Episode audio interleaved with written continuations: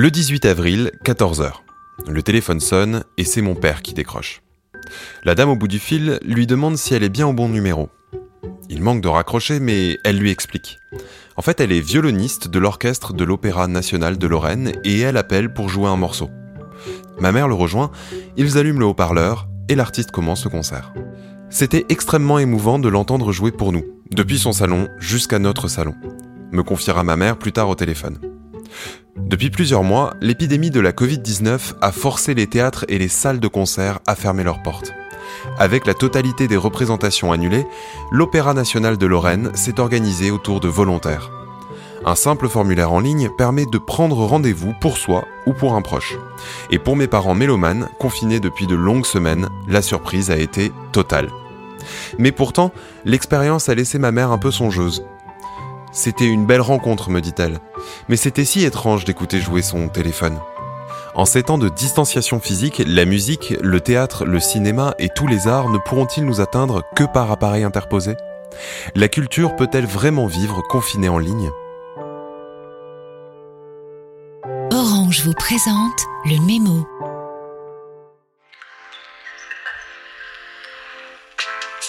Bonjour Germain. C'est quoi que j'entends? Il y, a, comme un bruit?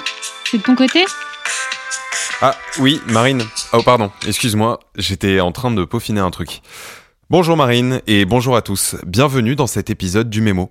Les semaines précédentes, nous nous étions penchés sur le triangle numérique, économie et confinement. D'abord sur le volet de l'emploi, en se demandant si tous les métiers pouvaient se numériser, puis du côté du commerce avec les plateformes. Aujourd'hui, on va s'intéresser à la culture. Marine, au bout de deux mois de confinement, on peut dire que le secteur culturel est lourdement impacté. Oui, et la raison à cela tient en ces quelques mots, confinement et distanciation sociale. Pour limiter la circulation du virus, tout rassemblement de population est largement prohibé, pas seulement en France, mais aussi dans le monde entier. Broadway, par exemple, l'avenue symbolique du spectacle vivant à New York, ne rouvrira pas avant septembre prochain.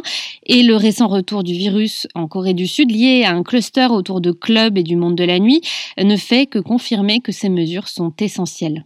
C'est donc pour ça que les festivals, les uns après les autres, sont reportés ou tout simplement annulés. Pas seulement on parle de tout le spectacle vivant, théâtre, concert, opéra, spectacle de comédie, mais aussi du cinéma, des musées, bref, de tous les lieux recevant du public.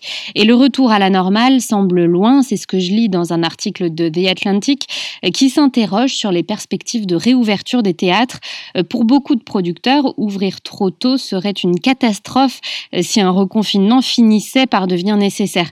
Il y aurait à nouveau les coûts matériels à assumer pour des pièces sans spectateurs et surtout la confiance confiance du public serait perdue, rendant très lointaine toute perspective de retour à la normale. Alors, c'est comme si tout était mis sur pause, mais pourtant nous n'avons pas arrêté d'aimer la culture, ni même de nous passionner pour elle. L'exemple que je donnais en introduction est évocateur. D'accord, ce n'est pas comme aller à l'opéra, mais tout de même. Oui, et c'est en ligne qu'elle a trouvé un espace d'expression, la musique étant cela un excellent exemple. Un article de Vox est d'ailleurs intitulé Comment les concerts de quarantaine maintiennent la musique vivante. Il nous explique comment dans l'isolement la musique est plus nécessaire que d'habitude, et c'est pourquoi de nombreux artistes en quarantaine trouvent d'autres moyens de se produire en direct via des plateformes comme Instagram et YouTube. Public et artistes cherchent le moyen de garder espoir ensemble et grâce à ces spectacles à domicile, ils ont trouvé l'occasion parfaite de combiner la performance artistique avec une expérience collective qui met tout le monde à l'aise. En regardant un de ces concerts, je me faisais la réflexion que c'était comme si tous ces musiciens se retrouvaient sur la même scène. Ceux qui d'habitude chantent dans des zéniths de 8000 personnes avec un groupe au complet, ou bien à la philharmonie avec un orchestre pour les accompagner, jouent désormais seuls dans un salon. Oui, tu as parfaitement raison, la culture est devenue une expérience intimiste, mais elle n'est pas pour autant devenue individualiste. Nombre de ces initiatives se sont regroupées sous le hashtag Together at Home, ensemble à la maison. En France, ce n'est pas moins de 3600 chanteurs amateurs qui ont été réunis aux côtés de Jane Birkin dans une version confinée de la javanaise, orchestrée par la maîtrise de Radio France et le Théâtre du Châtelet avec France Musique. Et c'est l'occasion pour certains publics de s'intéresser à des expositions, des concerts frère qu'il n'aurait pas forcément découvert autrement. C'est en tout cas ce que soutient Isabelle Giordano dans un article publié début avril dans Les Échos. Elle est présidente du comité stratégique du Pass Culture, dispositif porté par euh, le ministère de la Culture, qui a pour but de faciliter l'accès des jeunes à la culture. Et elle observe les offres culturelles numériques n'ont jamais été aussi nombreuses.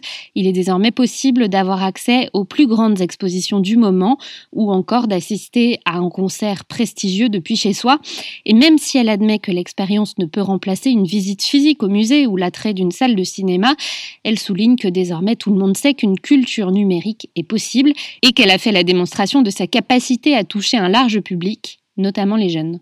Hmm, cette crise est donc une formidable occasion pour le monde de la culture de se réinventer via le numérique Dans un article publié dans l'Express, Jean-Laurent Casselli est même plus tranchant.